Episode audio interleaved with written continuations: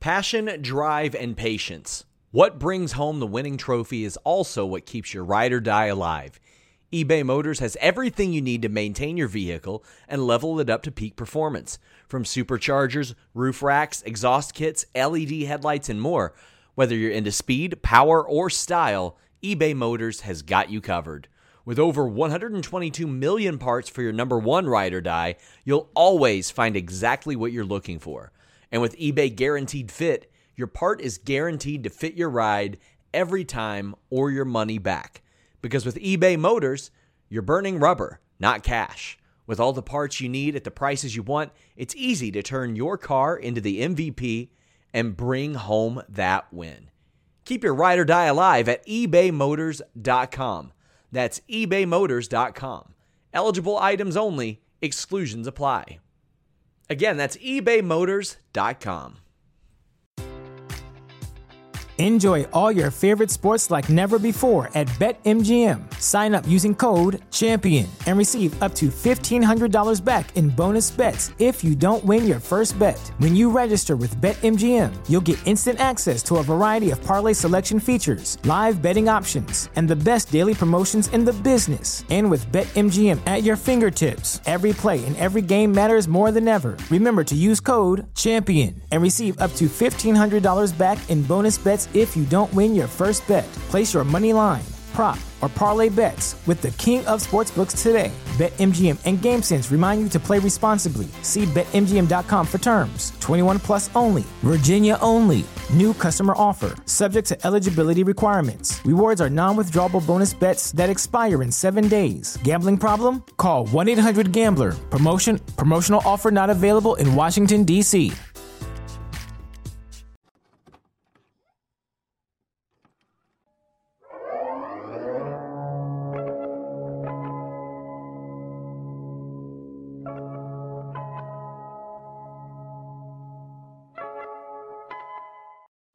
Previously on Day After Dynamite.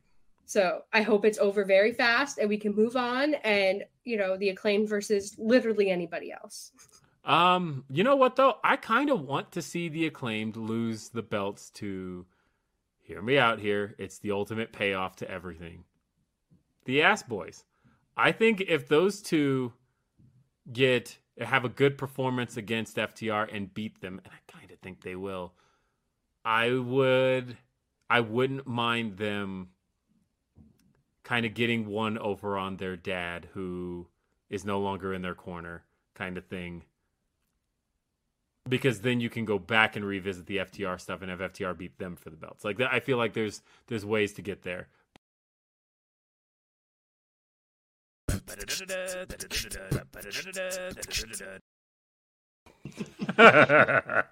you monster! you monster! You did it! I guess. You did it, Will! You monster! Sorry. Hey, folks. Cancelled! Cancelled! This show's done! Last dad ever! Last dad ever! No, that's not true. This is the 48th dad, and there'll be plenty yeah, more to go. Cancelled after that, Will. You've ruined all our fun. Will is the dad that gets the school park shut down. Too many kids getting hurt on the slide. Shut that down. Ban that after school club. That's you, that is. Well, ruined it for everybody. Hey, it's Thursday. You know what that means? It means it's time to ignite the dynamite. Welcome to another edition of Day After Dynamite. I'm Will Washington. I'm not alone here, though. I'm never alone here on this show, but today I'm joined by a man.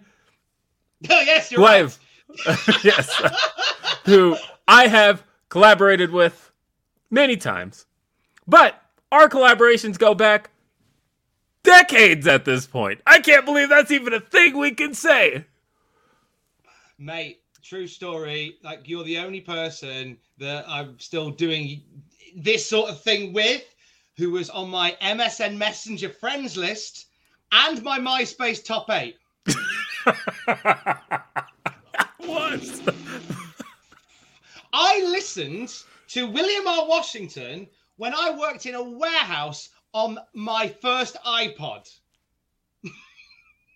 Putting that into the world. Holy hell. Hey, yes, And- that. And look at you now. I forgot that is Look how we communicated. Look, look, uh, I can't believe I forgot we communicated over MSN Messenger. That's right. That was the go-to. I had certain was. people I used on AIM, but I knew everybody I knew outside the states was MSN Messenger, and so I had to keep both active. I forget sometimes, although I true story. So you know, the MSN Messenger, for those who are too young to have ever used MSN Messenger, uh, it was a messaging service where you sent messages back and forth between your friends. Uh, but what made it a little bit different than the way modern messaging services work is that the messages themselves were not saved by any servers uh, that were used by or that were put out by MSN. Pretty much all of the ser- or all of the message information was all stored to the local user. That's a lot different than the way it is now, where essentially you're sending messages through, you know, your Twitter Messenger, your Facebook Messenger, Instagram Messenger, whatever you're using. You're sending it to essentially the cloud, and then it can be accessed by both people there. But back then, those messages could only go uh, to the user. They and pretty much if they got lost in translation, they were gone. The reason I bring that up is because Bill Gates on the phone now. I just happened.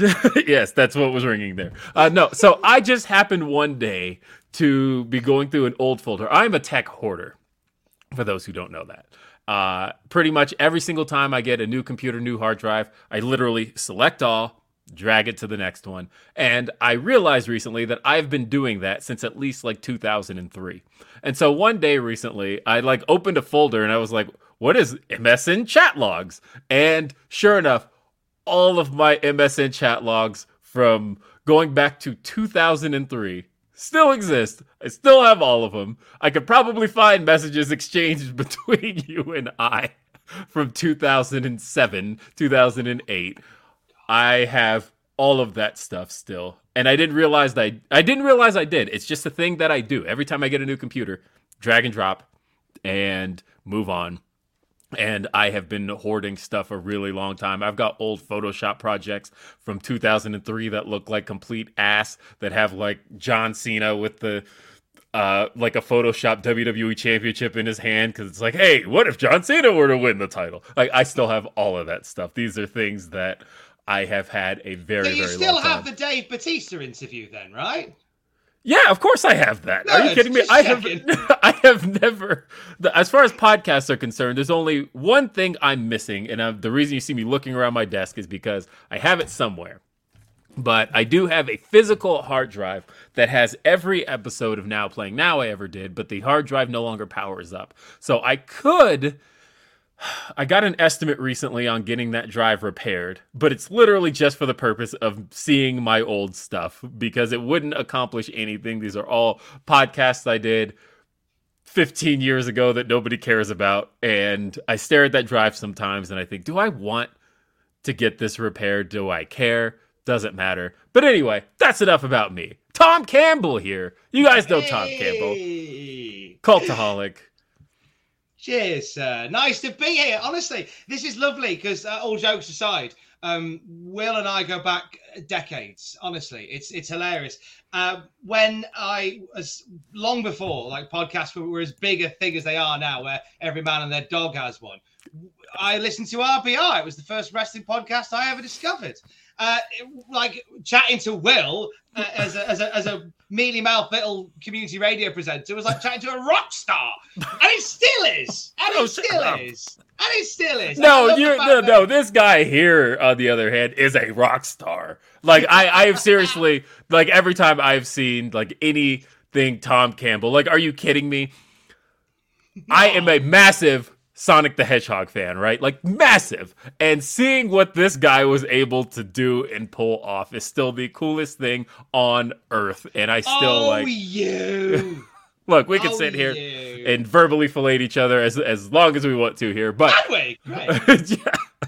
But seriously, uh, I, I re- I do recall I have the graphic somewhere. It's the assiest thing on earth. But you and I did the an episode of Thank Tonto It's Friday. Oh, Uh,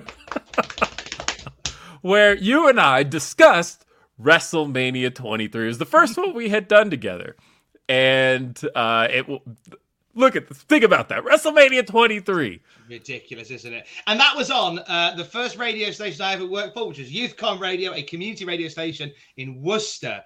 And uh, and, and I, I, I did that all of a sudden. I don't know how that happened. I ended up I doing d- stuff on the BBC. Isn't that ridiculous? I know. I saw you taking the sip, and I just thought, there it is, the BBC. I brought the brand in, brother.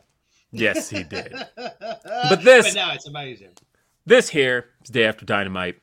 And don't forget, you can support what we do here at Fightful and Day After Dynamite various ways. Start with super chats. Super chats can be found at youtube.com slash fightful. Send us a super chat. You could be like a Ryan Ben here who says, So if you are one of the fans that called the LI cops last night, get a life, hilarious. Has any story made you as an adult dad get so involved, Will? I mean, look, I I appreciate stuff like this because I always think back to like the NWO, right? And how people were so distraught over the NWO causing chaos backstage that they had called the cops. Like when wrestling can get you to do that, and like literally, what's what's the harm? The police are gonna go, guys, this is a fucking TV show, and then hang up. Like, you know, at, at worst, you you wasted ten seconds of somebody's time.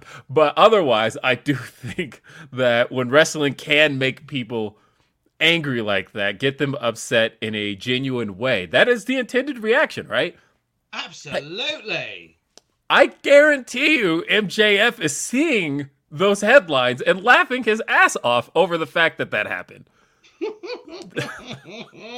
I didn't realize, and I, I must have missed this. And as a, in my role, that's bad of me. I didn't realize people actually call the police oh, about yeah. the MJF bit. Wow. Oh yeah, of course. Yeah, they fantastic. They were like, "Hey, did you guys know? In case you had an accident reported, that he wasn't the one driving, and he confessed it on television." They literally responded. Over they... here in the UK, there is a, a soap opera called Coronation Street. It's the longest running okay. weekly episodic soap opera in the history of soap operas, and that's genuine. Michael Cole, eat it.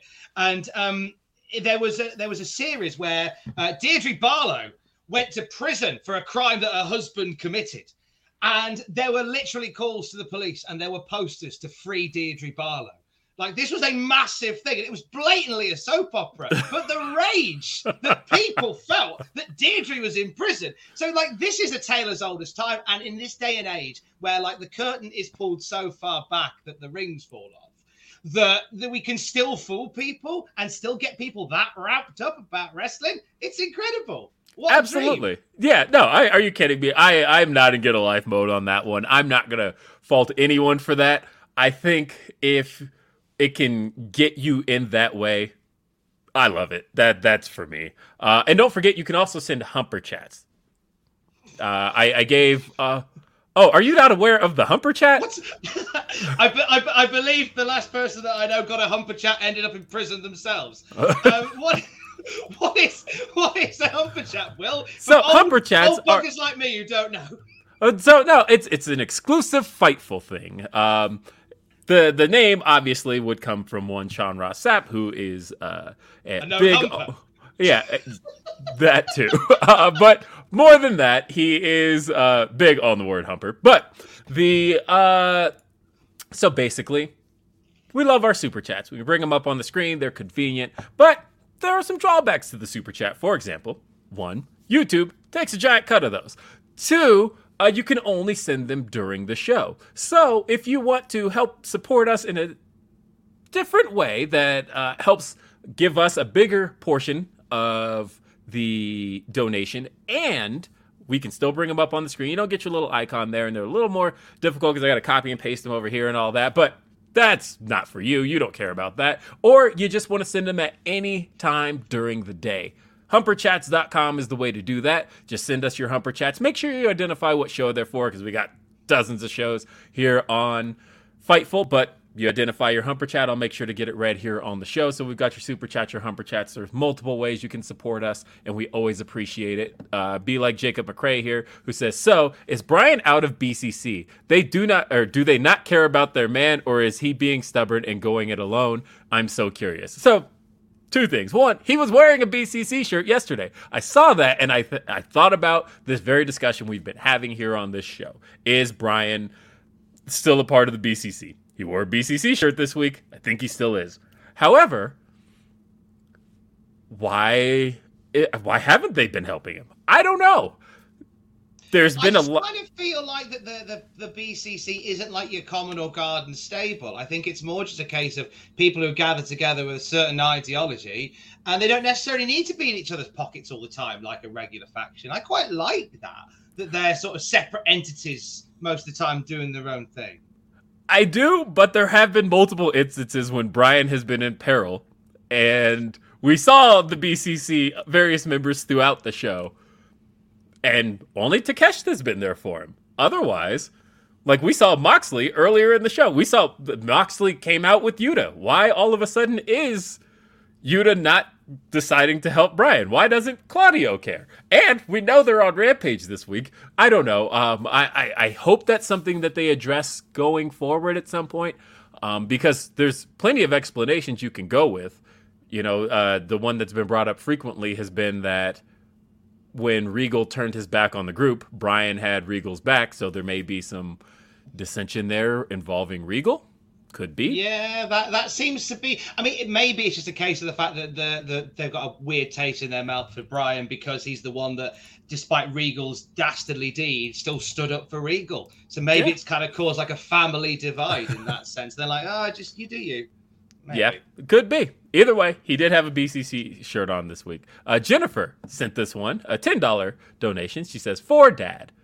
Here is a humper chat to show Tom what it is like. Last night was wild. That trios match was fire. Thank you so much for the humper chat, Jennifer. That's it.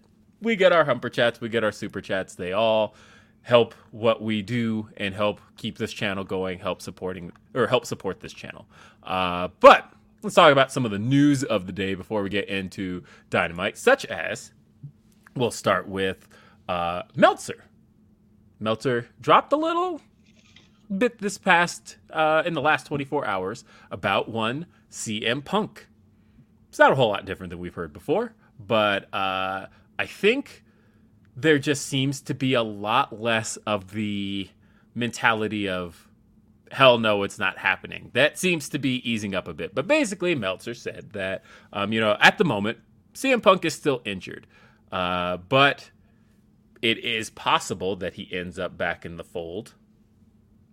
He still may not, but it, there's no longer that that sense of hell no. And I've gotten that talking to people. I've noticed that even people I talk to right after Brawl Out literally said, "No way um, that get him out of here because of what happened, right?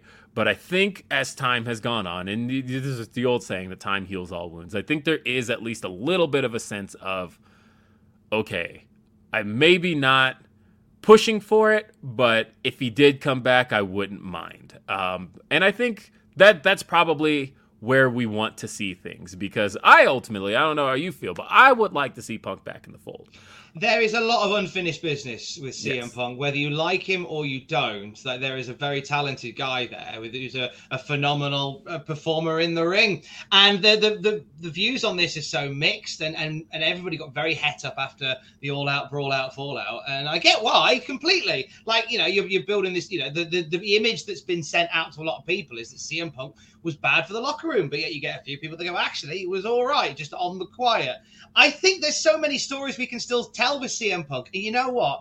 In a wrestling world where Ultimate Warrior and Bruno Sammartino are in the WWE Hall of Fame, you never say never to, to crossing a bridge. I don't think any bridge in wrestling is ever truly burned from, from the, the overwhelming majority. No bridge is ever truly burned. Oh, yeah. I don't think there's ever going to be a burned bridge in pro wrestling. Uh, hell, I think if AEW ever launched the Hall of Fame, Cody's probably the first to go in it. I don't think any. I mean, but it sounds like they're pretty okay with each other. Uh, the way everybody still speaks so fondly about each other, um, because you know, I have been fishing for details on what happened with Cody for the longest time, and there's still nobody's willing to say.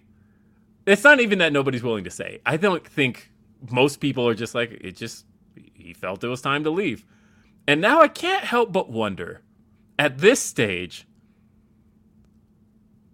were there was there actually a problem or was it literally just Cody, if you jump over to WWE, we will give you the Royal Rumble in the main event of WrestleMania. How the hell do you turn that down? And he looks up and goes, huh. I mean, that is something I couldn't ever get. It is interesting. we never truly got the answers to, to, to what went on that, that made him go, and whether it was just a case of um, a, a, lot of people, uh, too many cooks spoiling the broth in yeah. AEW for, for a spell, as they say. I love to think they just went, all right, here's a bag of money. Here's the Rumble. here's WrestleMania next year. And I must admit, anybody, you know, any, anybody's head would turn with something like that. I've, I've been really impressed with, you know, obviously there was a, a big a big stopgap after his return, uh, what when his when his uh, when his breech fell off. But now he's back at full speed and about to headline WrestleMania. Gosh, it feels special. But you're absolutely right. If they were ever to do a Hall of Fame, I'm pretty sure that the two sides, Cody's a unique case in this, but I'm pretty sure the two sides could come to an agreement and that jazz could happen. Yes. Uh, we got Skills That Kills says last night's Dynamite might be my favorite. Three, possibly five star matches and an ending match that took me back to Ruthless Aggression WWE. Classic. Huh. That's the first time I've seen that put that way. Uh, thank you for the super chat. David K says Will and Tom is 2023's two man power trip. That's it. Do you want to be Triple H and I'll be Steve Austin? Uh, yeah. See, that's a perfect yeah. Triple H impression. You're in. Gee, bro says that's gotta be K. Gee, bro, what are you doing here? That's mental. Oh, that's that's something from the cultaholic multiverse. It seems to have seeped through a crack in the wall. But thank you, G, bro. That's okay because, as Jeremy Lambert likes to say, day after Dynamite, truly the forbidden door of Fightful. Uh, as we have had so many great guests here on this show, and we'll continue to have great guests. I may have one planned. Nope, not going to jinx that one, but I'm working on a really, really good one. Uh, and we we shall see what the uh, we'll see when John Cena replies to the DM. I'm hoping that yeah, exactly. You know, we all got the follow, but yeah, well, whatever we get in the DMs, the day I get that reply or that at least the double tap and heart. That's all I'm looking for. anyway, other news coming out of the day. The question I get more than any other question is what's the deal with AEW Fight Forever? As if What's the deal with Fight Forever? I mean, I'm waiting forever for the game to come out. Am I right? this is gonna be a great episode. but a nightmare, mate. I apologize. but you know what? Um, I, I, you know, obviously I've had some details on the game. Why wouldn't I? I have two songs in the game, but literally that's it. And uh, a, a big part of having those songs in the game was that I had a deadline to get those songs in um, so the songs AEW's obviously been in possession of since I finished them because they're technically AEW songs. But the things that they needed from me were the lyrics to said songs um, because they needed to submit those lyrics to the ESRB. And so my understanding, as far as the content of the game was concerned, was that uh, the deadline to get everything in ESRB wise was back in October. At least that was when they were trying to get the cutoff for a, a, certain date. But apparently they weren't able, according to reports, able to get the T rating they were after, and so some adjustments had to be made. But the ESRB published today the official T rating for AEW Fight Forever. So it's on there. It's it's up there on the ESRB's website. But that's not the funniest part of this story. Oh no. Tom, did you see the rating summary? It's I so did, great. And it's glorious. And I would love for you to regale us with the summary of Fight Forever. All right, let's do this. The rating summary from the ESRB. Because if you've ever been on ESRB's website, the whole thing is kind of designed for parents to find out why a game has the rating it has. And so in this case, AEW Fight Forever's content has been reviewed, and they have put up a summary as to why it was given the T rating. Rating summary, let's read this. This is a wrestling game in which players compete in matches with wrestlers from the AEW roster.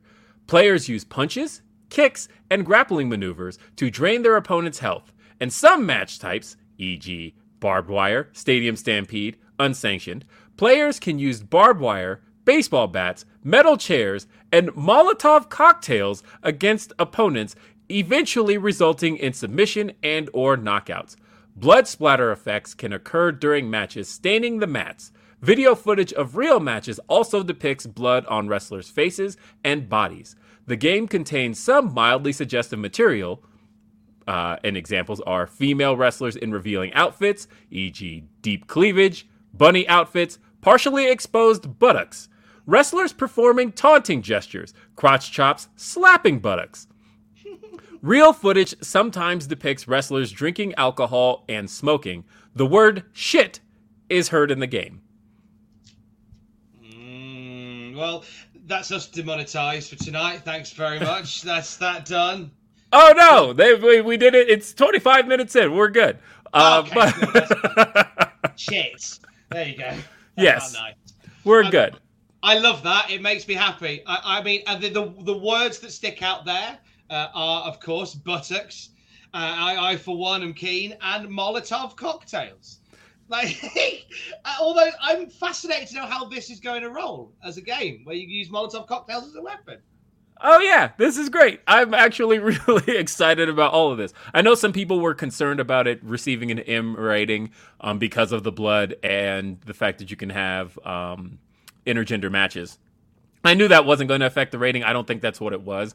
And the reason I don't think that's what it was is because, uh, guys, Street Fighter. There's plenty of games out there with uh, with blood and intergender fighting that get T ratings that didn't that don't end up with an M. Or I suppose what is it over in the UK? It's the it's PEGI It's- something, right? It's PEGI 18. Okay, that's what it is. Yes. Um anyway, the the point here is I don't think that's what caused it because my understanding when it comes to M ratings is that the blood and violence specifically has to result in the death of a human character. And uh, in AEW, it's specifically, and I believe that's why it's cited here, that all of this violence results in either being pinned or submitted, that your character does not die. Uh, because that's all the difference. You know, people talk about Mortal Kombat and the blood. It wasn't just the blood that resulted in Mortal Kombat's creating of the ESRB. It was the decapitations. It was the fact that the blood led to the ripping out of a heart, the punching off of a head, all of that. It has to result in the death of a human character. That's why Halo 5 got a T rating versus all the other Halos that have an M because you can't kill your teammates in because the death has to come from the player of the game. That's the other thing too. Um, but the you can't kill your teammates in Halo 5, and that was enough for them to go, all right, it's T rated. Uh, literally, you can kill aliens all day long. Shoot them in the head if you want. Doesn't make a difference. But the death of a human character is what uh, is what causes that. But yeah, either way, Molotov cocktails. They'll hit you in the face, but if you're just pinned, we're okay. I am concerned about Fight Forever because now Fight Forever has been uh, has been planned, tested, beta tested through two WWE games. Oh yeah. And I and this we're in sort of this trepidatious territory now where you know we both lived through the Sega Saturn and the Sega Dreamcast, where if you sit too long on an idea, other people are going to have better ones, and by the time your thing comes out, everyone's not going to look at it, even if it's really good. And I'm nervous for that for AEW Fight Forever. I have a horrible feeling in the waters that this is going to come out and it's going to look like it's taken two years to be made. So the the issue here, of course, is the obviously the advantage WWE has had is that they have been building off of the same game for let me just look at my calendar 24 years and so uh, they have had an advantage of and a game they didn't even build initially that was a game that they purchased from japan and then have been building off of for literally 24 years um, whereas this is a game that has used assets that Yuke's has used before. There are certain animations you can very much see in every video you've seen that are like, hey, I recognize that punch. That's definitely been used before. But otherwise, it's an engine that they're building from scratch. So it, it, we always knew it was going to take longer. But like you said, it the average consumer doesn't see that. The average consumer is just going to see, hey, we this game was announced in 2020. Where that was when we first saw footage of this and now we're looking at the release of WWE 2K22. We've seen since then. We've also seen the release of WWE. Uh, we're coming up on 2K23 to the point of where Cody Rhodes is still in Fight Forever, and he will uh, also be in WWE 2K23, which is a thing that happened back in the day because uh, Bret Hart, because of the development cycle around uh, WWF Warzone back uh, in the day, that game started its development cycle in I think like end of 96 was when they started the engine. The content of the game was finished in the summer of 97, but the game or at least that's when the content was like the roster was finalized. But the game itself didn't come out till May of 98. And why that makes such a huge difference for those who haven't played the game is that you have Triple H, the blue blood, cutting promos about having the right pedigree and being the blue blood with the DX music playing behind him. Because literally, so much changed between 1997, the summer of 97, and the spring of 98 that Hunter is a completely different guy by that point. This is not remotely the same. And Bret Hart was still on the roster in the summer of 97. He, of course, famously left at the end of 98 or 97. Um, due to the Montreal Screwjob. He joined WCW. And so those two games, Warzone and WCW Revenge, came out a month apart from each other. Both had Bret the Hitman Hart in them. And, ah. and so this is a case where we've kind of got the same deal happening. Cody Rhodes left AEW, but of course he was a part of the the start of the development of the game. He helped get things off the ground. So of course Kenny Omega said he was never going to leave Cody out of the game. He was a big part of things. But here he is now. Good for Cody getting two royalty checks when the time comes. Get in there, Cody. I know, right? It's yeah. it's actually kind of cool. We're gonna hear uh, Kingdom in two different video games. That's actually pretty cool. I think the key for AEW I was actually just having this conversation with Raj Giri the other day.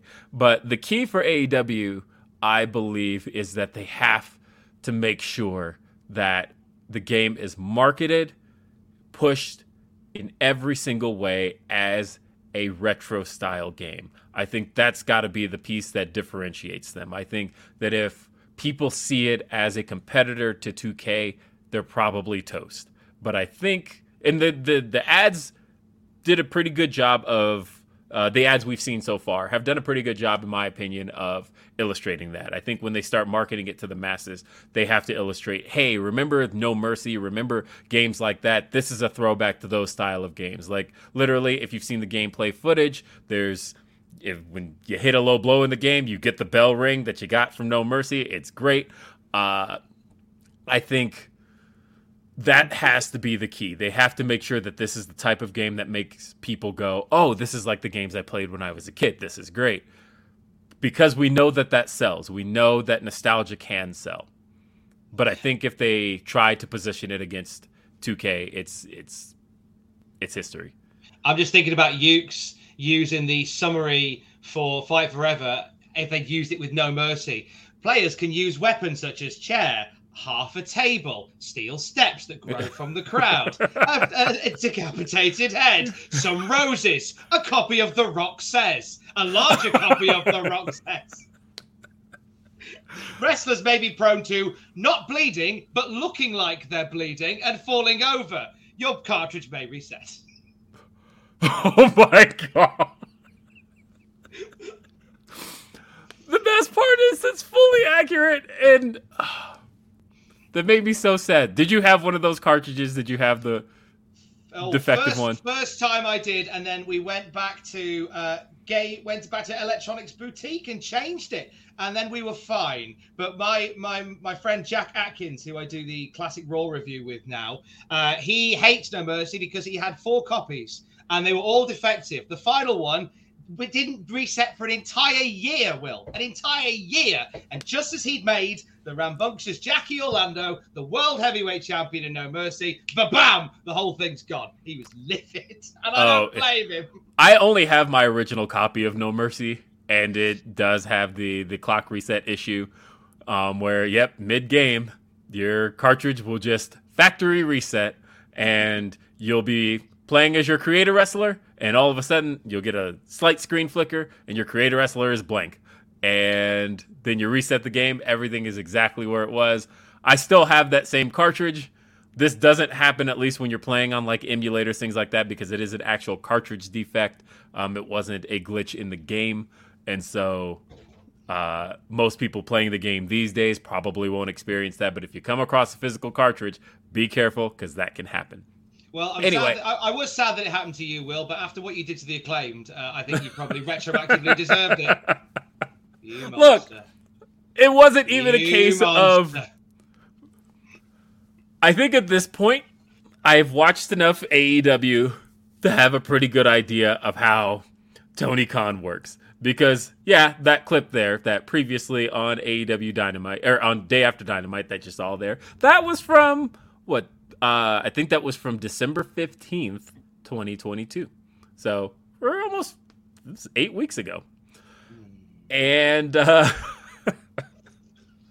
I I could feel it. I could feel it at the time. Something told me with everything that was going on with the acclaimed that was going on with the ass boys that was going on with FTR. It was like, okay, it's clear AEW wants titles on FTR. However, like the fans want the titles on FTR, but the fans don't necessarily want to see FTR beat the acclaimed because they're both very popular teams. You don't necessarily want to to kneecap one team for the other.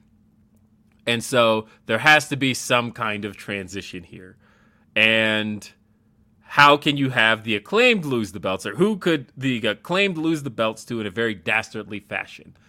Well, you have the ass boys. I know they're not everybody's favorite team, but at the same time, you have one X factor there, and that is Billy Gunn. You have the ability to use Billy Gunn in multiple ways. I think a lot of people thought Billy was going to turn. I, I I said last week I didn't think he was going to turn, and I, it was clear that they heard all the chatter because they played up on it a little bit and then had Billy Gunn not do so. I think that was probably the smart play there. But I think that the Ass Boys needed to use Billy Gunn against the acclaimed in a way that screws over the acclaimed and the they walk away with the titles. Meanwhile, last time we've heard FTR's names mentioned on AEW TV was a little segment that the Ass Boys did called FTRIP, and they did a funeral for FTR on TV. So it is clear that that's a story that's not quite fully resolved yet.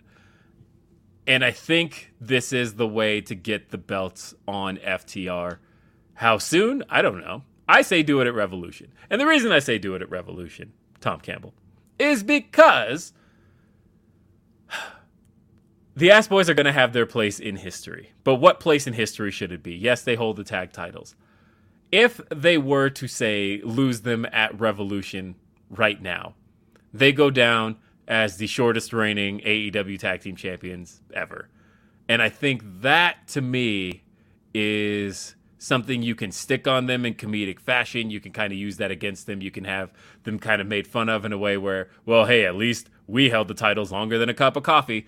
Uh, I think that's a thing you can kind of throw at them, have the fans make fun of them for, and you can kind of paste that on them in a way where it works. I don't know. I'm not fully against it, but I do see. Like I'm not stupid. I I, I read, um, or I'm not blind at least. Might be stupid, but I uh, I read Twitter and I saw how outraged everybody was. There were people calling this up until that point a generational episode of Dynamite. Can you believe how good this episode of TV has been? We've seen so many classic matches. Uh, as that super chat said earlier, we could have potentially seen three five star matches in a single show. But by the end, man, were people willing to say, I don't care about any of that. The acclaimed lost the belts to two guys we absolutely loathe, absolutely despise. How can a division that was built on guys like FTR, built on guys like the Young Bucks, built on guys that you've built up in such a strong way, like the acclaimed? You've had Jurassic Express, you've had uh, Kenny and Hangman, you had the Lucha Bros. And in all of those teams, the Guns, the Ass Boys, they get to sit amongst them in the history books. I, I mean, all jokes aside, I still think you're a monster. Um, but there is there is certainly some logic in the guns winning, and I do kind of fall in line with what you say about whilst you know, I, I get everybody was angry, but surely isn't wrestling meant to make us feel angry when the bad guys win? Isn't that kind of why we're here? Um, you know, it'd be rubbish if like, oh, we love that the bad guys won. That's not what the, the point is. But also the guns, bless them, they've kind of been the butt of everything in the sense that they're They're the ass boys. Why wouldn't they're they? the ass boys. They from the like from the moment Danhausen turned up, like they were the punchline. Billy Gunn even even sort of as transcended them and and went on to to team with his non-biological kids, the acclaimed, and, and turned his back on the kids. So I kind of feel bad for the Guns who kind of came in and it seemed like they were going to be a team that, that they were going to get behind because of the the, the, the, the history of the, the, the, the Gunn family, the Sopp family. And then when they went, oh, actually, this is better, they kind of get put to the side. So I think giving them the titles is all right. I I didn't see FTR taking them off them though. I genuinely think they're going back on the acclaimed in a, in a couple of weeks at Revolution. I think you put them back on the acclaim then, and you could still do the thing that you did, where you go, Yeah. they're the shortest run tag team t- champions in history, and they kind of get a little bit of something that adds a bit of value to what they do. It could maybe unleash some kind of mean streak in them if they job the titles so stupidly quick. It could maybe reset them a little bit. I'm not I, as I'm not as mad about it as I am perceiving to be. I'm doing it for hilarity and comedic value. Will you're a monster, but I feel that there's something here where you could potentially create uh, a, a bigger a bigger team in the guns by having them win and then lose the titles in rather quick succession. Yes. Chi Town Spurs says, uh, not gonna lie, Molotov cocktails and booty is a great combination for marketing a video game. Um, I mean, they very well could put all of that in the marketing if they wanted to. Pretty sure Uh, what Def Jam Vendetta did, isn't it? Wasn't that their big part of their marketing? Molotov Oh, yeah. cocktails and booty. Pretty sure it was with the No Mercy engine. Ta-da! It's just Def Brings it full circle. again. It is. Uh, let's see. So, let's talk about Dynamite as it happened. Show kicked off with Maxwell Jacob Friedman. Let me tell you how thrown off I was here, Tom. Okay. I'm so used to MJF's music hitting and him coming out for like a promo, something along those lines. I thought that's what was happening here. Completely spaced on the fact that he was booked for a match. So his music hits, and I'm like, oh, he's in gear. Oh, he's actually wrestling. MJF, that doesn't even make sense. I thought we were heading to like a promo segment. I thought that anything he had to do here, I thought that's what was happening. Uh, but this show opened up. This show took place, by the way, live from El Paso, Texas. Uh, this is a criminally small arena that AEW was able to pack last night. The this place holds, I believe, five thousand uh, attendees for a concert, and they got forty two hundred in the building this week, and. Uh, no one was really sure how this one was going to do because WrestleTix advances were looking like they were about 3,800. Nobody was sure if they were ever going to cross that uh, 4,000. But turned out, El Paso, Texas, as uh, Bruce Pritchard once told us on his podcast, is actually a uh, notorious walk up city that people will get their tickets, but they will buy them day of in line that's just what El Paso does. And sure enough, they were able to pack the building. Um, it's a really odd looking building in the sense that it really only has the two sides. It doesn't really like wrap in an oval shape the way most arenas do. And so that was a very interesting thing to look at as, as you saw it. But either way, There's a bit- There's a bit of history to this building as well. There's some. I did. I did a little bit of digging on the history of the the El Paso County Coliseum. all right. And uh, yeah, uh, the the capacity gets disputed a lot because because Trump, old Trumpo, did a thing there in 2019 and, and said, "Oh, millions of people turned up." It wasn't me. Um, Iron Maiden uh, were there in the 80s, and again, I think in the late, in the early 90s, I think they were there, and it was the first. It was the first venue that Fleetwood Mac played with the um, with the new lineup with Stevie Nicks and Lindsey Buckingham. So and, and so when they started their first American tour with Stevie Nicks and Lindsey Buckingham, the first place they played was right here in El Paso, Texas, at this very venue. There's a nice bit of history here. I liked it. Look at that. Not just a actually pretty really face, Will. but you are a pretty face as well. But Oh, yes, El Paso turned out. It turns out these Texas crowds actually kind of are into AEW. Who knew that Texas was AEW country? Because uh, last time they were in Texas was, of course, San Antonio for the Christmas Bash uh, show or Holiday Bash, as they called it. Uh, crowd was really great there. We also saw a week prior to that they were in. Um, they were in the Dallas Fort Worth area, otherwise Garland, Texas, the Curtis Culwell Center. They they've run that venue more than they've run most other venues uh, outside of Chicago, and that one they the crowd was extremely hot for. Week prior to that, they were at the HEB Center in uh, Cedar Park, Texas. Again, uh, hugely hot crowd for that. And just thinking about these Texas crowds that they keep running, Texas keeps turning out for AEW. And El Paso was wasn't an exception. Laredo's looking pretty rough next week. I'm curious what happens with Laredo. And I think the issue with that one is that SmackDown was literally at that exact arena like two weeks ago. And I think just the fact that uh, doing them so close together, I think had they've been forced. burned out on wrestling in Laredo. Well, I mean, not just that, it's money right now, right? Like, as far as people being able to afford going to one show, the one that got there first is probably going to benefit the best. And, uh, you know, it's funny because they were also in Laredo, the arena they're in next week. They were also there, WWE was, last June. And people may recall that that show had sold like 2,000 tickets until they announced that it was the return of John Cena, the John Cena anniversary show.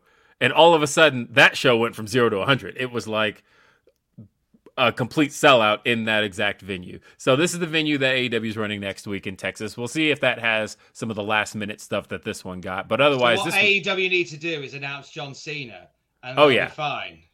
Oh, yeah. And then he's just like in the front row, just like promoting the You next season. You just shine a spotlight on the stage.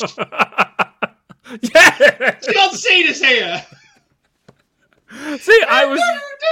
There you go. Done. Box ticked. I was thinking you just have him there to promote the next season of Peacemaker. And they're just like, John, are you going to step in the ring here? And he's like, what ring? I'm here to talk about, I'm just here to promote my movie, guys. Did you like Shaq wrestling, John? Oh, no, no, no, no, no, no.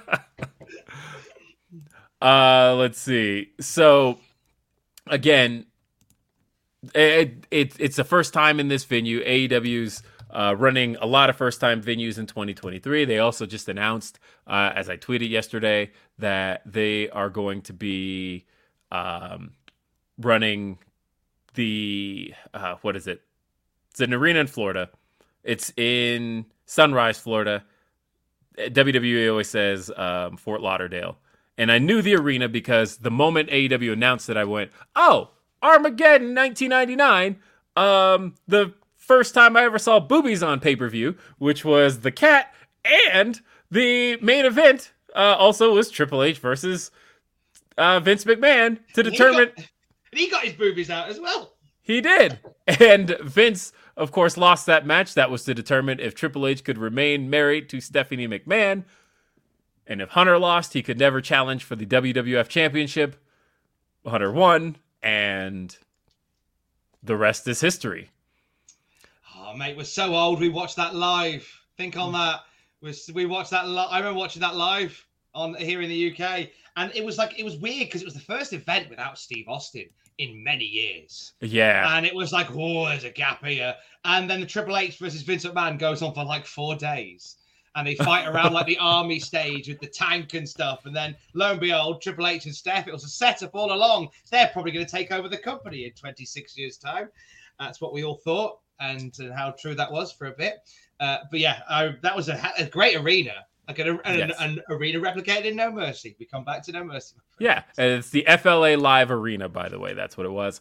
And AEW is going to be running there. So lots of events coming up. But anyway, now uh, we got a super chat here. Uh, Alexander says, WRT, the guns winning the titles. This is a very eat your spinach booking moment. Uh, they're basically a dark mirror of the acclaim's rise from dark to champs and a useful shuttle for the titles to protect a hot act. I like the eat your spinach metaphor. Nicely yes, done. I, I do as well. Anyway, Konosuke Takeshita versus MJF. Tom, what did what you a think of this match? what a boy! Like to Takeshita, I can't get enough of him. Like there's the, and I love the fact that he's like they've they've not wasted any time. There's a few there's a few people that are sort of on the periphery and they're slowly slowly catching slowly slowly catching fire, slowly slowly building up.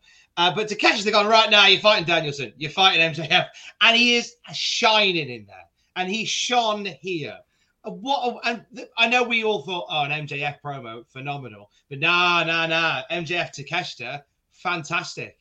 What a piece of business this was. Uh, from from the moment it started, the handshake, and then the no, none of that. Like you immediately despise MJF, and it's hard not to love Takeshita. Like I find, I don't think I've spoken to anybody yet who isn't just. And I, hey, I might be wrong. Your audience might think different. I think it's difficult to find anybody that is not firmly behind the rise of Takeshita at this point. And hanging there with MJF, uh, there's some, some some beautiful moments in that. I know there was lots in there, and I'm sure you'll you'll talk about it a bit more beat for beat. But I want to give special love to that stunning blue thunder bomb. Oh, give me that every day. I mean, I thought everything here hit really hard and really strongly. I think that MJF, you know, a big piece of his character and who he is is a guy who doesn't really love wrestling in itself, right? That he he hates Japanese wrestling, um, hates high flying stuff. But when he gets in there, he can remind us that it's all mind games. It's all he is a true student of the game that he can do in that ring. This show is sponsored by BetterHelp. If you had an extra hour in your day, what is the first thing that you would do? Read a book, take a nap, play some video games, do something for a friend, volunteer. A lot of us spend our lives wishing that we had more time. But the question is time for what? And if it was unlimited, how would you go about using it? The best way to squeeze that special thing into your schedule is to know what's important for you and to make it a priority. And therapy can help you find what matters to you so you can do more of it. Therapy is so valuable. It's gotten me through some tough times, really helped me reflect on things that are important, specifically with BetterHelp. If you're thinking about starting therapy, give BetterHelp a try. It's entirely online, designed to be the convenient, flexible, and suited to your schedule. This is so beneficial when you've got that crammed schedule and you can't even imagine finding that extra hour. You can do it all from home. Fill out a brief questionnaire, get matched with a licensed therapist, and switch therapists at any time for no additional charge. Learn to make time for what makes you happy with BetterHelp. Visit betterhelp.com slash Fightful today to get 10% off your first month. That's betterhelp, H-E-L-P dot com slash Fightful. It's so flexible and it can help you find that social sweet spot with BetterHelp. That's betterhelp.com slash Fightful. What anyone you put him up against can do, or at least he can complement their style well. And he complemented Takeshita so much here. Uh, this was just phenomenal. The uh, MJF and uh, and Konosuke pulling off some of the reversals they pulled off. The one that's that's being gift all over the place off the top rope of Kaneshka, uh, Takeshita, of course, hitting his his famed um, lariat off the top rope, and MJF landing on his feet. Beautiful stuff there. Uh, and you know, the only thing I wasn't a huge fan of, and I get why it was done because ultimately MJF is the AEW World Champion. I would have liked this to be, I can't believe I'm saying this, a little less clean. I would have liked him to have won a little less clean than he did. Uh, because of all of the one upping that MJF has kind of had on Takeshita and how the, the back and forth of it. I feel like for who MJF is, I would have liked to have seen a little more of a scenario where Takeshita had him beat. I feel like the only the closest we got was the rope break spot where Takeshita did have him pinned, and it, the MJF's only saving grace was that he was able to get his foot on the ropes. Yeah, his shoulders don't leave the mat. You just see his foot just go whoop, and that's that's all that saves. So I get, but yeah, I hear what you're saying. I didn't mind so much that it was clean because we because we kind of got that beat down afterwards that kind of reminded us of that. But I hear what you're saying that it would have maybe given just a few more notches to to had MJF had to cheat to beat him. And I don't think that harms MJF either because, you know, he's a scumbag world champion and we know he's great. Right. Uh, and I think that we, we want to see it. I, I, think it's a little, I think this match was quite deliberate because, of, I know, not to spoil it, we kind of, we have the main event for Revolution set as of later on in the night. But I think it's a little cheeky reminder that, you know what, he does a lot of talking, he does a lot of cheeky stuff, but MJF can go because he's going to need his working boots in, in March. so he can go. Yes, and this is a good reminder that this hour long Iron Man match probably gonna be really, really good. Uh, so MJF, of course, does beat down Takeshita after the fact. Bryan's music hits, he clears the ring, but not before Takeshita is busted open at the hands of the Dynamite Diamond Ring. Next, we saw the Bunny go one on one with Jamie Hayter. Uh, so I still don't know exactly what it was. I was hoping to find out before this show, but something went wrong here that resulted in the match needing to go home very quickly, which possibly threw the entire show off because it really, to me, felt like the main event ended with way too much time left as people are just kind of standing around like, okay, what do we do for the next minute? And then they finally go off the air properly. But here you have Bunny versus Jamie Hayter. I'll start with the positives here.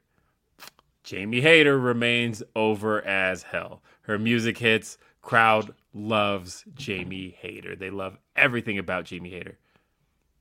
Mm. Uh, and I mean, from her music, and the thing is, she plays up to being a babyface so well now. Uh, I was curious as how as to how that would go down. You know, we saw uh, against Hikaru Shida uh, back in December. She was still kind of playing the heel there, but then up against Emi Sakura a couple weeks ago, Jamie Hayter played the heel quite well, or played the babyface quite well. Here was another example of her getting to play the babyface. Did it all through her entrance. I thought she was quite excellent in that role. The match got going and goes into a commercial break, and right as we get back, it's over and uh, I see the chat talking about it. Some thinking it might have been a concussion. Others think it might be a broken nose. I don't know exactly what happened with Bunny, but something clearly went wrong, and they took it home. Um, My is, concern would yeah. be, uh-huh. like, I hope it's not a concussion because, I mean, I'm not a doctor, but if someone gets a concussion, I don't think the best first bit of, of care is a ripcord lariat. Uh, right. Just that's my concern is that if that if, if it was a concussion, probably the better thing. I mean, again, I'm not a wrestler nor am I a doctor, so I don't know what I would do in the heat of the moment. But I, I just think that if there was a concussion, you'd have just pinned her and gone away. I right. wonder whether it was something else. Maybe there was just a concern that something had landed badly, and they went, "Let's just get it done uh, and go to the finish early." I'm hoping it's not a concussion because, as we say, we had a lariat straight afterwards. So yes, mm, not the best thing for that. Yeah, not the best thing for that. Either way, that's exactly how it ended. It was a very short match. There's not even a lot to say about it because not a lot had happened that uh, anybody got to see. The match went six minutes. Um, for me, three minutes of it was spent in commercial break. Do you watch on FITE? Yes, of course. That's the only way you could have watched it live. Um, because I, I, I, ITV, I believe, have it. Well, on. ITV, but they don't air it live. I don't believe. I, I don't know because I watched it on FITE, but um, right. I'm pretty sure that ITV air it live as well. I'm going to just double check that because I I don't watch ITV. It's it's mainly Love Island. I try and avoid it. um, for the BBC. I can't be watching ITV. I'll get I'll get thrown out. Uh, I'm pretty sure they show it live. I think someone will tell me otherwise if they don't. But um, FITE definitely have it live. So I watched. Yeah, FITE has it live. Uh, well, Redman in the chat will tell me. Um, oh yeah, he says FITE TV, ITV has it Fridays. So yeah, it airs on a delay. ITV. Um, so there it goes. Uh, but anyway, then backstage we see Saraya and Toni Storm continuing their L gimmick from this past Friday, uh, in which they called Leva Bates in and then kind of unconvincingly took her down, sprayed an L on her, walked away. What well, this was of that? rubbish. This was rubbish. I I was. didn't like it. This is rubbish. I don't mind Saraya and Toni being like, "Oh, we're naughty." uh, I thought I, I don't know whether Leva was meant to just be a bit useless. That's kind of the vibe that I got. Like, like she was almost like a turtle. She got knocked on the floor and then just got to go. Oh, forgotten how to get up again. Best spray me. I didn't. Oh, this was, this was bad. I know what they were going for, and I appreciate what they were going for, but it just looked a bit weak. It looked pretty poor for what it could be. I don't mind the L bit. I just, uh, uh, no, no, not for me. Not for me. I'm glad I Sarah's know, okay. I- I, I- like these two as a team. This one for me. I was picturing Tony Khan in that like Mr. Burns role, sitting back going, 300 takes, and that was the best one.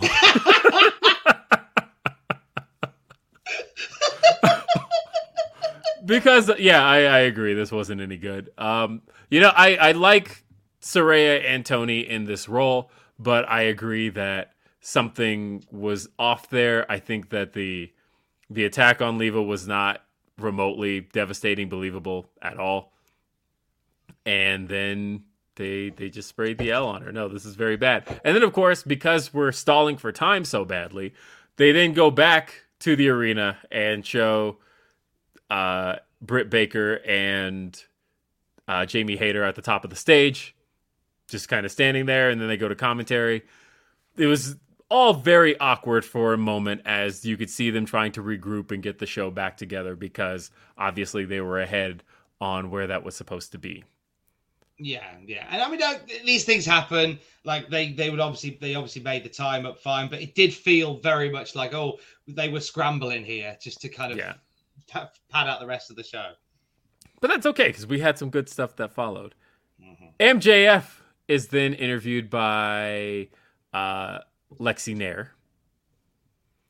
And I almost forget about the history these two have together because it's all stuff from three years ago. I don't even forget about it. I, I am remembering it, but it's like, is that worth referencing? I don't know. But, and I'm specifically referring to the stuff from early 2020 when MJF was beating DDP and then wearing the T-shirt that says "I banged DDP's daughter." Uh, Mm, I, yeah, I think that there's no need to reference. there's no need to reference any of that, but it is like uh, as soon as she walked in, my brain is like, "Oh yeah, they, there was a thing there that uh, in in which MJF still has a little rudeness with her." But then again, I think three years. Are you kidding me? If like that's the difference between early 1998 WWF TV, which is completely different from early 2001. Who gives a shit about three years, right? So I mean, a great example on that we do.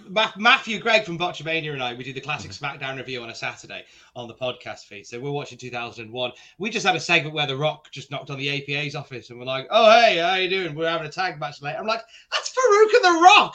Like, wait, wait, wait, wait, wait. The Nation of Domination exploded over you two, and you just had a have a game of cards in a can. Like that's what? Is this SmackDown from August of 2001? Yes, that's the one, sir. That was the other week we did that one. Yeah. Was the main event of that show Stone Cold Steve Austin versus Chris Jericho for the WWF Championship? No, I believe it was the Rock of the APA versus Rhyno, um, Booker T, and maybe Test. That was the main event, or was that the middle of the show? I'm sure it was the main. I might be wrong. I Maybe it say this. Maybe it was Austin Jericho then. Maybe you are right, sir. The reason I say this is because I was at that show, and so oh, the, nice. the first SmackDown I ever attended, and uh, I remember being so upset because the one thing that I wanted to go to a wrestling show for, a WWF show in 2001. You know what I wanted to go for, Tom Campbell? Go on. a rock promo. All I wanted to see was finally The Rock has come back. And you know what I got? I got Rock backstage with the APA, and that was the only talking The Rock did on that show.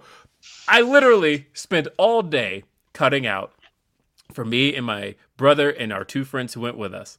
I had been cutting out R O C K. We were going to hold up Rock, and as soon as he says, finally, The Rock has come back to Denver, it was going to be the most exciting time of our lives. We were going to go, Denver, That's us. and Nope. it never happened. Didn't happen. The Rock Oh. had a backstage segment with the APA, knocked on their door, and then went off and had the tag match in the middle of the show. I was Well, at I'm- that show. Oh, well, I'm devastated for you, but you did wish the Gunns beating the acclaim, so retroactively you did deserve it. Yes, I did deserve it. Um, so I have still I had to travel to eventually get to see a rock promo, by the way. But Which one did you finally get a rock promo from? Which show? WrestleMania 32. Actually, I didn't get one Ah! until WrestleMania 32 was the time I finally got to see The Rock in person do his whole shtick. Nice, worth it though. Yes, worth it. Uh, we also then here saw, okay, MJF. We got to talk about the promo because this was a wild promo, one that I didn't see the twists and turns this was going to take. So MJF brings up his, uh, he gets a bunch of speeding tickets he talked about uh, in his Camaro, and then he mentions his crush uh, we'll just call her Liv, which set the internet ablaze because everybody was thinking about that picture that exists of him and Liv Morgan from last year, and everybody's like, "Wait, what?" Uh, and I think at best it was it could have been a nod to that.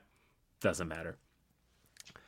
So then he starts telling the story of how he took her uh, on a joyride in the Camaro, and while he drove, we got ourselves a a certain gesture. I don't think I've ever seen on network television, uh, which was MJF, of course, gesturing, getting a uh, hold on, wrong angle because I'm mirrored. Uh, there we go. Uh, there we go. Anyway, go ahead, screenshot that, guys.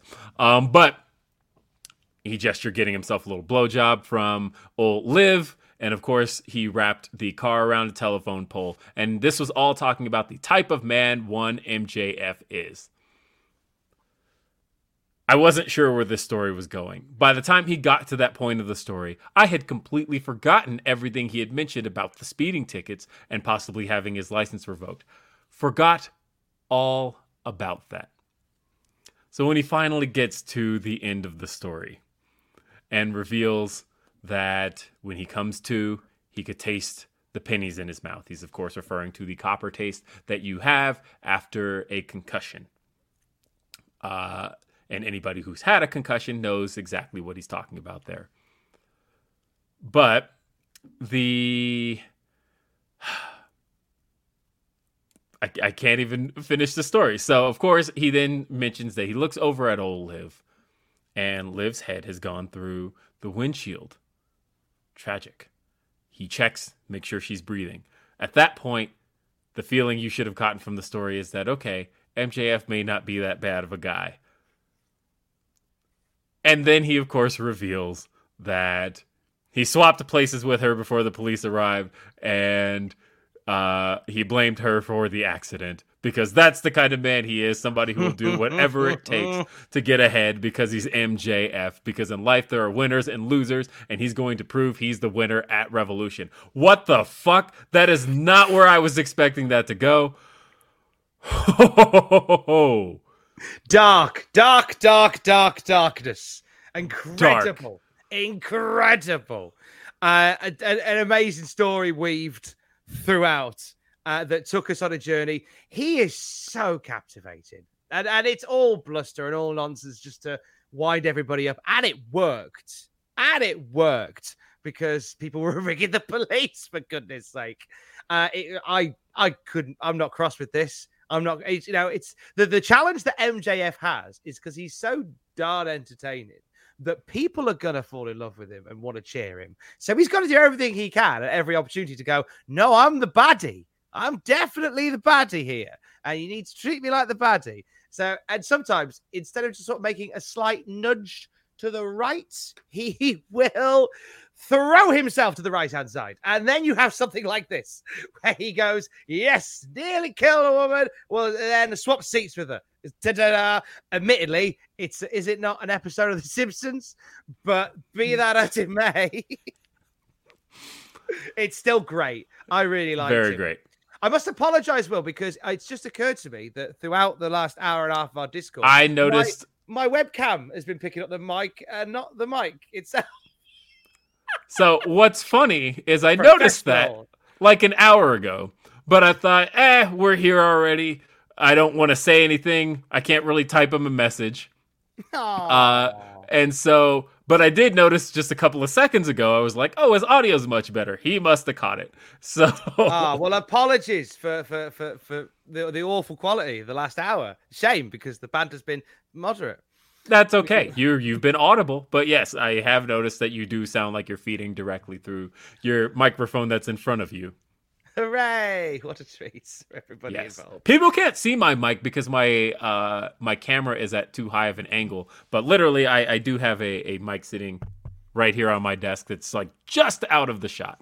So if, for people who have wondered how my audio's so clear, it's literally because there's a mic right here. You just What people don't know is that the microphone is the little picture of William that is to the left hand side of him.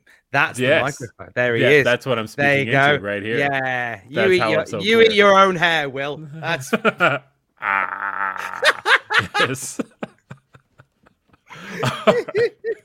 uh, yeah, no. Uh, honestly, this this was something I wasn't expecting.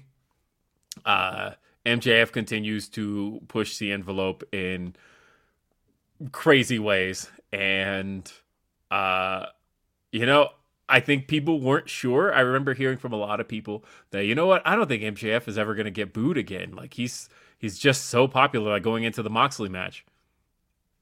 I Well, mean, he's got to keep, he's got to keep doing stuff like this yeah, to, to make sure that he gets the appropriate reaction. yes. So then we had the Garcia Guevara Gauntlet. Hmm. started with Ricky Starks having to run the gauntlet against the members of the Jericho Appreciation uh, Society that he hasn't faced yet. Uh, he started with uh, it was kind of back to back. Both Matt Menard and Angelo Parker came out together. He defeats Angelo Parker very short fashion. This leads to Matt Menard then making his way into the ring, and literally 15 seconds later, rolls up Matt Menard one two three. That's it. Uh, 2.0 is completely disposed of. They're out of here. So then we get Daniel Garcia and Sammy Guevara making their way out. Who's it going to be? Because it wasn't ever going to be both. They specifically said it wouldn't be both, it was going to be one or the other. And they both make their way down until it's revealed that it is Daniel Garcia. And we get Daniel Garcia versus Ricky Starks in the ring. If if uh, Ricky Starks can win this, he gets his hands on Chris Jericho in this show. And I looked at the clock and went, he's losing. There's not enough time for that. There's not enough time at all for him to get his hands on Chris Jericho tonight. I guess that's fine. I wasn't expecting him to. I quite like a gauntlet where the person doesn't win the gauntlet.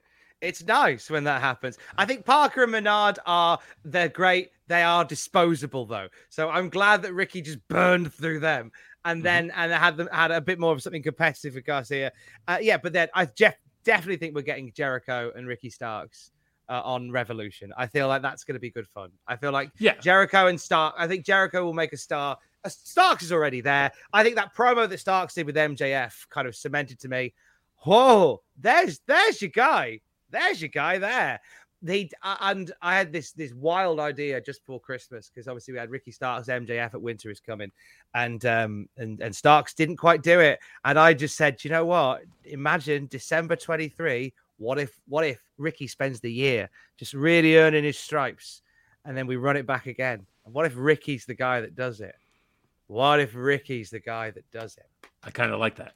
Um, and, and, Mm. and I think that because I know a lot of people are burned out on Chris Jericho feuds. I hear it all the time.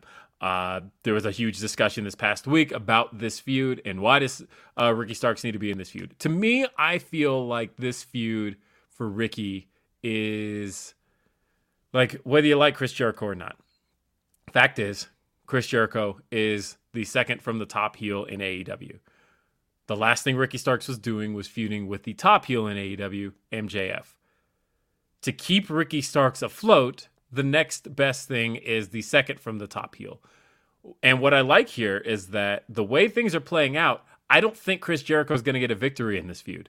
I think the victory that Chris Jericho got was the one we got here, which we saw Chris Jericho was, of course, masked in the crowd, hiding amongst the sea of fans in El Paso, Texas. He hits uh, Ricky Starks with a, an elbow, and commentary is like, "Oh, it kind of looked like a Judas effect." Gee, you think?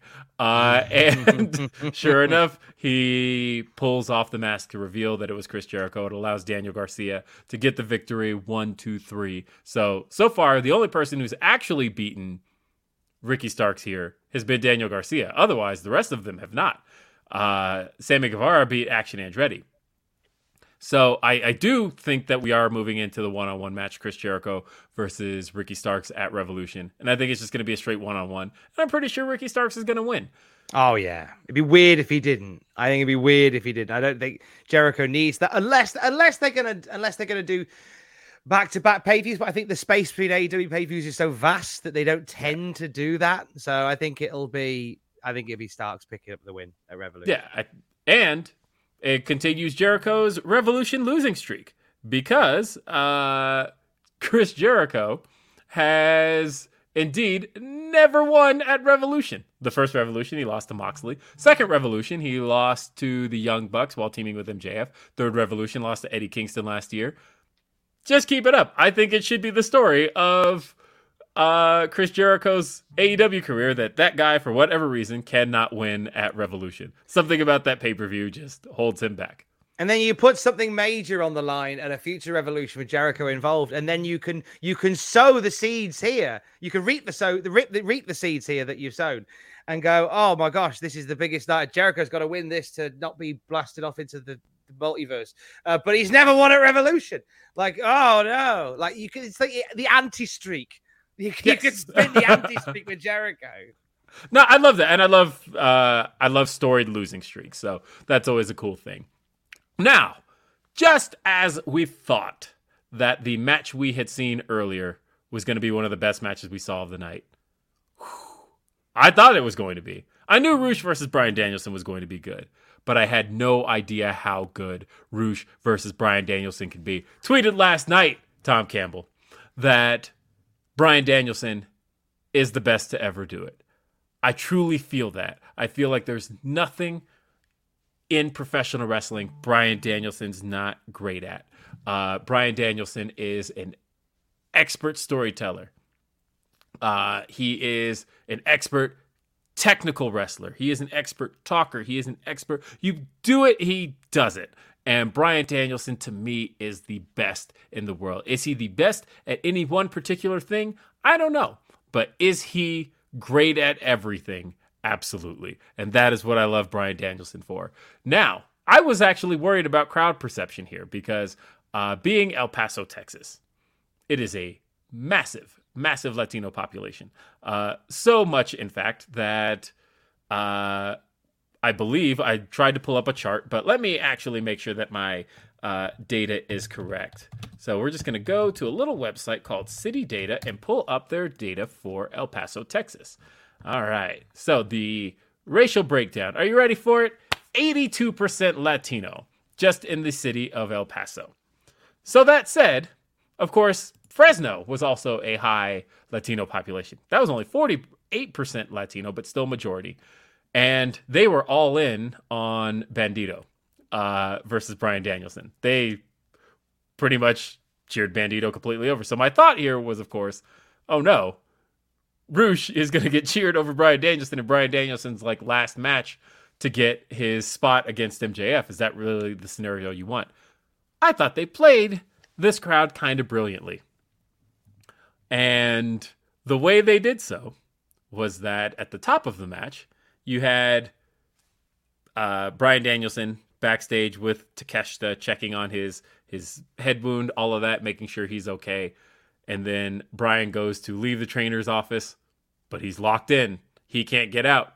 Rush makes his way down. MJF comes out and MJF asks for Ref Aubrey to simply call the match, count out Bryan, ring the bell per the AEW rulebook. Which, by the way, Aubrey Edwards, I believe you said that at some point you were actually going to release the AEW rulebook.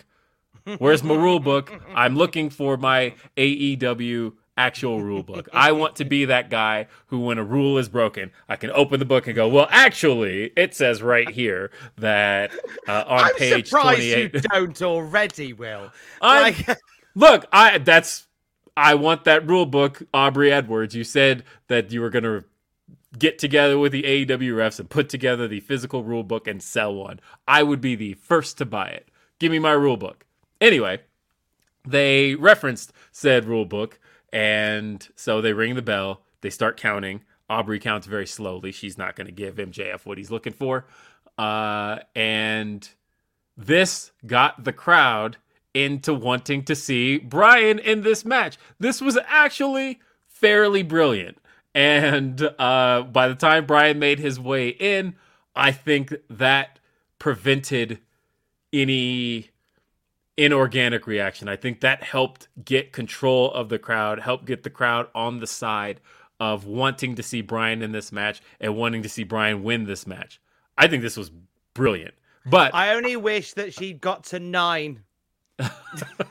I actually appreciated her looking at MJF and going, I'm not doing this. I'm not playing your game. And just basically refusing to count. Uh, before we get into this match, I want to read a couple of super chats about the last match. Adam Russo says Jericho disguising himself and attacking people. uh, we have Jose says, on a side note, lol, I noticed a uh, bass clef on Takeshita's forehead by the blood mark made with the ring. Anyway, uh, Will on Desert Island Graps, please. I guess We're doing it. you- We're doing it. We're gonna, I'm gonna, we'll, we'll announce it here. We're doing it. We're getting you on. We're getting See- you on, Will. I, I was gonna get I was gonna play dumb and give it to give Jose all the credit here for this, but yes, we are actually doing that very we got, soon. we, You you muted your mic. I can't hear you all of a sudden. Where's Oh no, I've lost Tom Campbell. I can't hear him. There we go. I don't like StreamYard. Oh, I don't understand it. Am I back? Uh, you are back. Okay, that's fine. Has, has the audio gone bad again? Yes, it has. Hang on a sec. Let me- Yes. is it better now? Much better. There we go. Anyway, uh, we slid into each other's DMs as we have done for over 300 years. And, uh, f- and, and to be honest with you, Will was on the pilot for Desert Island Graps back in 2007. So why not get him on the proper one? so that's what we're going to do. I will be there. You'll be there like shareware, my friend. You'll be there. Yes. Uh let's see. We got um and yeah, Patrick said Miss Mrs. Jericho hasn't run a revolution either. Is that why he's doing it? No. No, hadn't happened yet. Is that Tony asked having a little little bit of a little bit of a joke? Uh and I also got this one here. It is from uh, a different Jeremy. It says Will Washington, and this is for Dad. He says, "I can't believe AR Fox toe paid so hard he landed directly on Nick Jackson's groin." We're going to talk about that here shortly. But what did you think, Bryan Danielson versus Rush? I loved it. I, I, in my humble opinion, as excellent as it was, I thought it was a step behind MJF Takeshita. Just a step behind, just a step behind. Uh, and I love Bryan Danielson, and I love Bryan Danielson a lot. I, I don't know what I don't know why I enjoyed MJF Ta- Takeshi just the teeniest, tiniest bit more. I still thought this was excellent, uh, and I was going to make the same point as you about the the how they kind of got the crowd onto the right side for Bryan with the association with MJF. I thought that was masterfully done. Uh, I like the pile driver. That was Yes. nice. There's a lovely little pile driver in and amongst there as well. Uh, I think that must have been like three quarters of the way through. Just very heavy, very stiff match. A lot, lot of heavy strike action from both. And uh, it's probably the most interested I've been in Rush since he arrived. With the Yeah. greatest respect to Rush, it is the most interested I've been in him. Yeah, it's very good. Um, and I agree with you that uh, Rush, I think, had a lot to prove here, and I think he did prove it here. Uh, and but of course, Brian. Bryan is doing what he loves right now, and that and what Bryan loves is violent professional wrestling, and he got to do all of that here. Uh, he got to bleed, he got to chop, he got the stiffness. Uh, there were so many smart, brilliant spots in this match, and I think Rush got to look like a million bucks.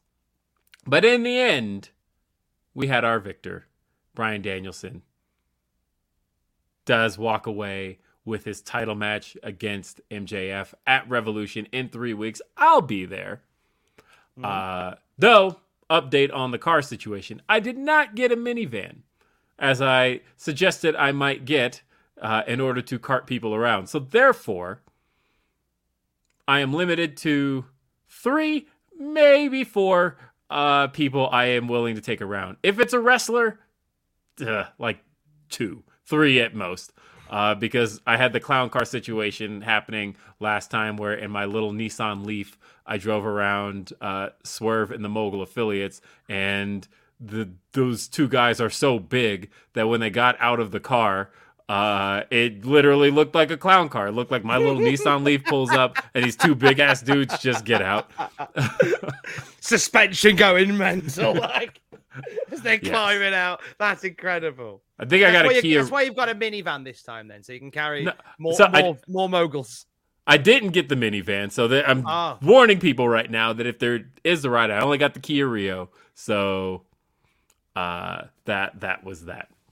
But anyway, this I love this match. This is already one of my favorite matches this year. Uh, and Bryan Danielson is is going for wrestler of the year. Apparently, he is on on path for that. I love seeing how hard he is fighting for this match for the uh, for the AEW World Championship. A Shock says, Does Tom know that Swerve is Will's cousin? Of course he knows that. I have known this man. I knew Will when he didn't have a door.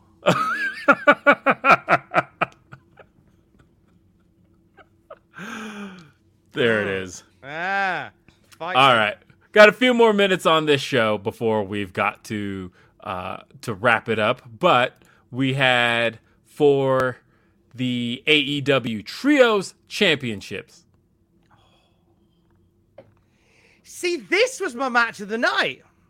Ah, okay.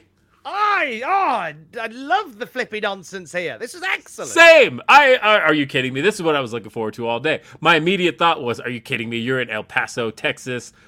You are going to give me all of the lucha action I want here, Elite, AR Fox, and Top Flight. I posted a little stat, by the way. I, I had been holding on to this. It was actually sitting in my drafts till uh, I had this. But every member of this match was familiar with each other in a previous match, except for Darius Martin and Kenny Omega. And I waited until the two of them locked up to post that because I'm like, everybody here has faced each other at some point. AR Fox has tied it up with Kenny Omega before. We've seen the Bucks and Top Flight. We saw Dante Martin with Kenny Omega last year or two years. That was two years ago when he was champion. But Darius Martin has never been in the ring with Kenny Omega. And as soon as these two are in the ring with each other, as soon as they lock up, I'm going to post this stat. And I was so excited that they did. What other stats does Will have in his drafts? Oh, are you kidding me? My drafts uh, look like I have the stupidest looking drafts. Uh, because if you pull up my Twitter drafts and uh, we could just do this. Uh, I'm going to scroll so fast that you can't see anything. But that's what my drafts look like. Oh! Um, but sometimes I will go, uh, I need an appropriate time for these things. And so let me uh, wait until it's time for that. But either way. I'm just looking at my drafts now, just, just out of sheer, sheer interest. And, and the, the top one shows my age. It just says Cleopatra, the movie from 1963, is on BBC Two now. If you start from the beginning, you should have the final dinner scene by Wednesday. So that's a bit of uh, a bit a bit of pop culture for the kids. A film from the 60s. I'm a Twitter drafts. You're welcome. You go to that joke a lot, by the way, because you just made that joke about Revolution and It's an the, easy. uh, I've got I've got a selection of gags, and Tuesday is the funniest day. Something about the word Tuesday is the funniest day. Yes. Uh, Jose says, I was so excited to RT Will stats. Yeah, I mean, look, I, I, there are certain ones that I hang on to when it's time. I remember I had the one about Daily's Place, and I have one about Daily's Place actually right now that isn't usable until the next time AEW runs Daily's Place. And so, once, Daily's Place is about to become twice as big, and they're going to call it Weekly's Place. wouldn't that be seven times as big? Yes, it would. All right, so. There. Either way, this match was just a blast. I mean, this gave the crowd all the bang for their buck, no pun intended. But the the elite being there and and getting to do their thing with uh, AR Fox and Top Flight. I mean, what particularly? You said this was your match of the night. What particularly did you love about this match? anytime AR Fox was doing anything, like he just like not that I would expect anything, but like on this particular occasion, absolutely rose to it. And was the smooth like even points where you thought oh this is this isn't a transition. This is him stopping to move this and like like him like climbing up the like climbing back into the ring turned into a drop kick. He hit cutters for days. He hit a dive that looked like the dive that Essa Rios had in No Mercy. There we go. We're back to No Mercy. Well hits it beautifully then just gets back in the ring. Oh, I'm gonna do it all over there then. AR Fox was magnificent. And again and to, to kind of echo like Takeshita getting the the clean loss over MJF not mad that AR Fox got a got a relatively got a clean loss here either. Like I think that that's all right. I think he looked so competitive in defeat, and Omega looked so relieved to have him down for three.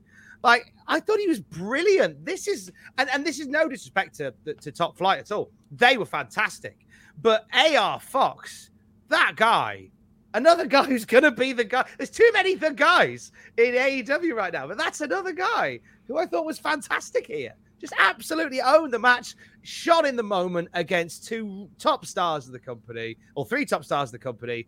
Just outstanding. The trios division has been a, a revelation towards Revolution. It really has. Even with the bumps in the road, the trios division's just been the gift that keeps on giving. This match delivered everything I wanted to see from this match. You know, it was an interesting stat about the show. Also, I noticed this looking at the card, and uh, I think it speaks to the strength of what AEW has been able to put together. Did you realize, looking at this card, top to bottom, everybody on it, Bryan Danielson was the only former WWE guy to perform on this card.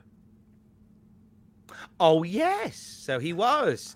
But AEW only hires ex WWE guys. Well, so you you must be wrong. So for this card to do what it did from top to bottom on a, as it was called, the championship. Well, what was the name of the the, the show? Championship fight night. Championship Fight Night. That was it. Uh, and for them to have done this card top to bottom and do it with the guys they did it with, I think was a, a really good show to the roster. Um, because everybody wants to work with Bryan, and to me, I think to me, I I've been calling Bryan an honorary day one AEW guy only because I truly believe he would have been one if the stars had just aligned a little bit differently. If his contract had expired the month before um, All In, I think he would have worked All In and subsequently been a part of uh, the launch of AEW. That's just how I feel. But because the stars didn't align quite that way, he ended up signing the three year deal that brought him into 2021. And but as soon as that deal expired, I I just I think so. I think he would have been there day one.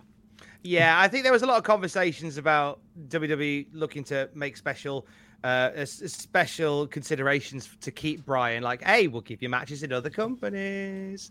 And uh I, I don't think even that would have made him stay. I don't think even that would have made him stay. I think he was as I I, I hear your argument that he was an AEW guy from the top Yes. Although, okay, so everybody's pointing out, they're like, well, 2.0 with the NXT Short Life. You know what the fuck I mean. actually that's Um, a good shout yeah yeah Will you're wrong it's all ex WWE guys mate get it get a grip you uh, and then wasn't hater in NXT shortly. Um, you guys And know what I mean. Saraya and Toni Storm were backstage, and they had a grueling match against Leva Bates, who was also who was blue pants in NXT. yes, she was. Taz she was was. on commentary. Got ya. Got me. WWE. WWE. My whole personality is the wrestling promotion I like. Hey, that means you're defying the advice from last week on this show. I know, Which, I to be fair, It's a little callback. It's a little callback, Will. Little callback Appreciate last that. Week. But in the main event, a main event we've mostly talked about already. But uh, as we saw, it was indeed Don't The don't do boys. that. Don't do that. Don't do that. the Ass Boys defeating the acclaimed for the AEW World Tag Team titles. I don't think this match was as bad as people think. I looked at the cage match ratings for this match, and people are giving it zeros, and they're just so mad that the uh, that the acclaimed lost the titles that they're giving it zeros. I think there was a couple of clunky things in this match, but like I would hand it a six. I would not be sitting around here going like, "Oh, this is just one of the worst matches we've ever seen." I could not imagine saying that. I get I being thought it was a upset about the result. match. It was a Yeah, I match. actually thought it, and and the crowd was into it. I think the crowd did never really bought that the Ass Boys were going to win. I think everybody was expecting Billy Gunn to turn, and uh, I appreciated AEW playing up on this. First off, shout out to my boy Stephon Smith for that bump he took. Uh, that was a crazy, crazy ref bump, one of the craziest I've ever seen uh, to the point of where I thought, are they just gonna like bring somebody else out, or is he really gonna like struggle to make it back into the ring? Uh, but good on him. He tweeted today that he's okay. Glad to see that. I'm glad he's all right. I do like him as a ref. I'm glad he's fine. it was horrible. God bless you, Stephon. Yes. But here we actually saw uh, uh, basically Stephon Smith gets knocked out. Billy Gunn makes his run in. He lifts up Anthony Bowens like he's going to do something. Uh, and Austin Gunn has the championship. Billy Gunn then puts uh, puts Anthony Bowens down and reveals no, he's still on their side. And but then Colten attacks Billy. Uh, that then sees Austin Gunn clock Anthony Bowens with the championship, which allows him to roll him up one, two, three. We have new champions. The Ass Boys are the champions. Quite literally willed into existence. I appreciate that. No, I didn't.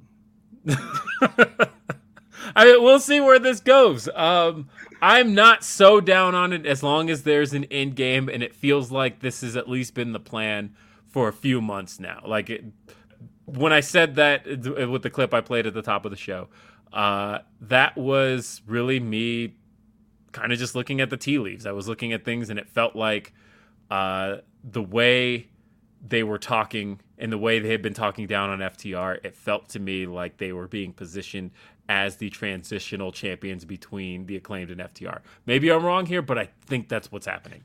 I have been pulling your leg the whole night. Like I do, I see where that school of thought comes from because I kind of buy into it as well.